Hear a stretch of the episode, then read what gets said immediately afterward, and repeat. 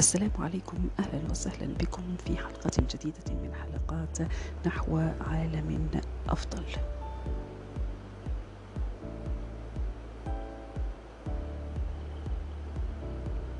هذه نادية تحييكم وقد اخترت لكم اليوم مقاطع من كتاب فن البساطة للمؤلفة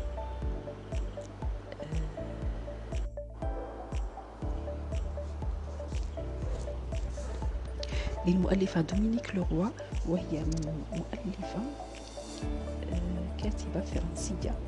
آه، كانت عملت كأستاذة للغة الفرنسية في بريطانيا وفي أمريكا ثم انتقلت إلى اليابان.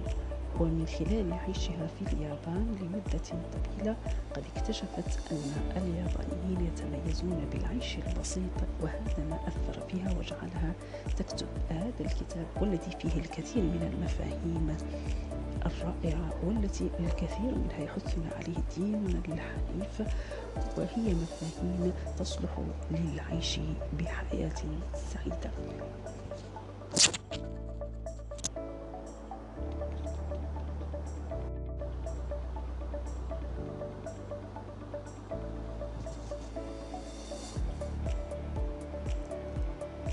تقول الكاتبة في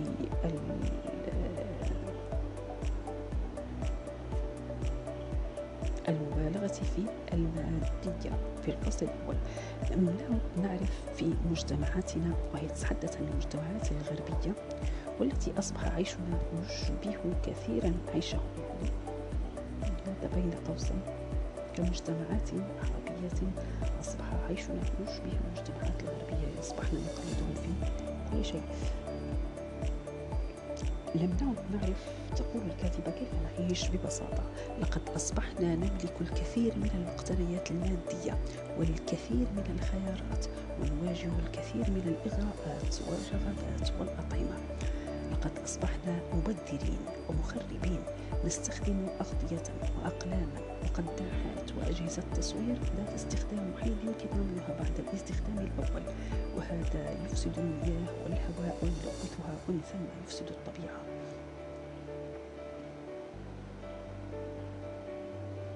لا يمكن لمفاهيم جديدة أن تحتل مكانها إلا بعد أن نلغي القديمة ليصبح للوظائف الأساسية مثل ارتداء الملابس وتناول الطعام والنوم بعدا آخر أعمق. وليس المقصود هنا بلوغ الكمال ولكن بلوغ حياة أغنى. فالرخاء لا يجلب لنا الرضا ولا الأناقة إنه يفسد الروح ويسممها. إن البساطة حل لكثير من الصعوبات.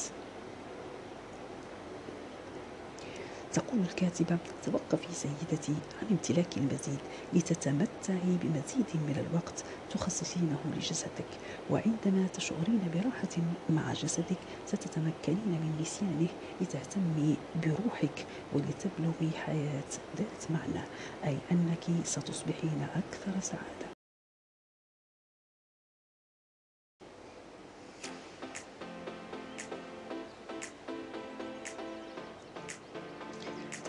تعني البساطة اقتناء القليل لترك المجال فسيحا لما هو أساسي وجوهري. ومن ثم البساطة جميلة بما تخبئ من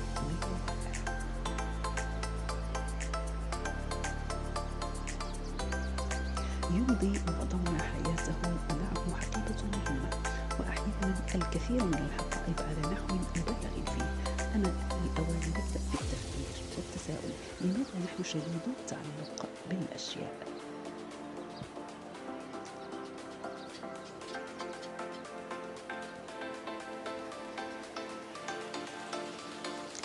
يعكس الغنى المادي لكثير من الناس حياتهم ودليل على فهم يربطون بوعي منهم أو بغير وعي بين هويتهم ونظرتهم إلى أنفسهم التي يقيمها حجم ما يمتلكون حياتهم صادقوا إليهم ولديه بر الأب يتمنى بكل شيء النفسية الناجية والمشروعات الناجحة والصحف الفنية والمعلومات والأخبار والأصدقاء والمحبين والرحلات وحتى الأنا يستهلك الناس ويقتنون ويكدسون ويجمعون أنهم يجرون عبء وينسون أو لا يدركون أن طمعهم وشهواتهم قد حولتهم إلى كائنات بلا حياة. فنحن نقتني كثير من الأشياء تزيد عن حاجتنا ولكننا لا ندرك ذلك إلا عندما منها فنحن نستخدمها لأننا نمتلكها وليس لأنها ضرورية لنا. فكم من الأشياء نشتريها لا لحاجتنا لها بل لأننا رأيناها عند الآخرين.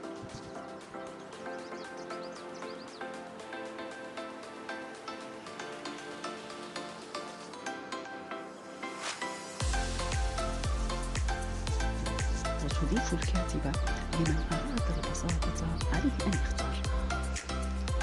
وقد يكون الاختيار مؤلما أحيانا. ينهي كثير من الناس حياتهم محاطا بأكوام من الأشياء لا تهمهم ولا تفيدهم في شيء. وهم يستعملون بها لأنهم عجزوا عن اتخاذ قرار يتعلق بها ولم تكن لديهم الشجاعة. ليهبوها للآخرين أو لبيعها أو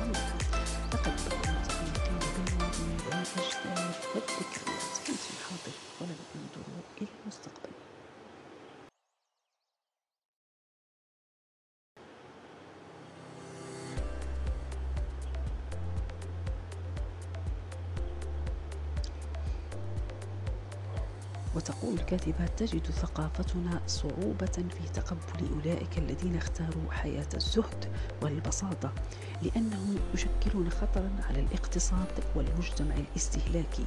إنهم يعدون متطرفين وأفراد مثيرين للقلق.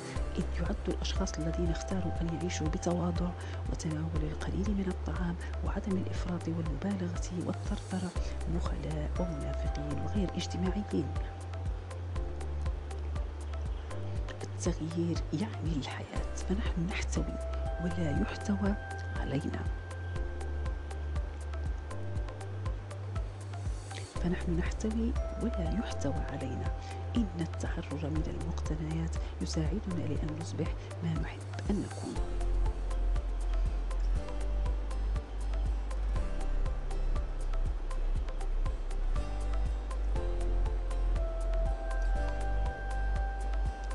إن رمي الأشياء التي لا تفيد في شيء لا يعد تبذيرا بل على العكس الاحتفاظ به هو التبذير بعينه. إننا نخسر طاقتنا ومساحات كبيرة بملئها بتحف بهدف تزيين مجالسنا تبعا لما نراه في مجلات الزينة والزخرفة إضافة إلى ما نخسره من وقت في الترتيب والتنظيف والبحث عنها.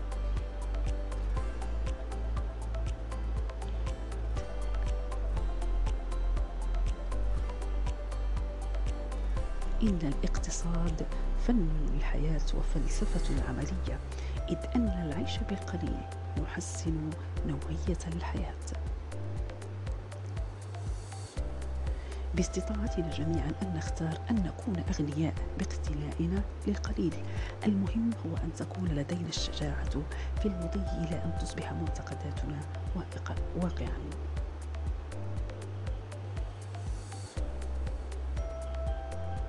إن الانضباط والوضوح والإرادة شروط أساسية من أجل حياة تقنع بما هو ضروري.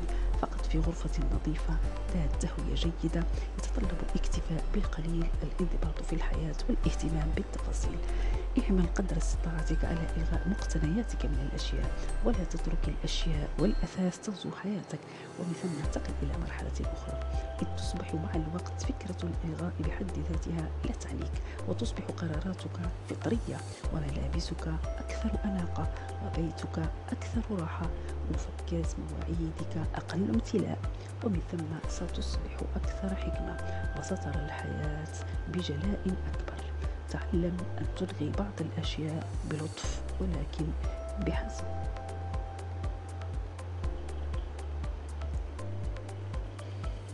هذا كان الجزء الأول من من كتاب دومينيك لوروا وفي الحلقة القادمة سأقدم لكم جزءا آخر منه إذ أنه الكتاب في الحقيقة فيه مفاهيم كثيرة يعني جيدة وقد استفدت منه شخصيا. سلام عليكم.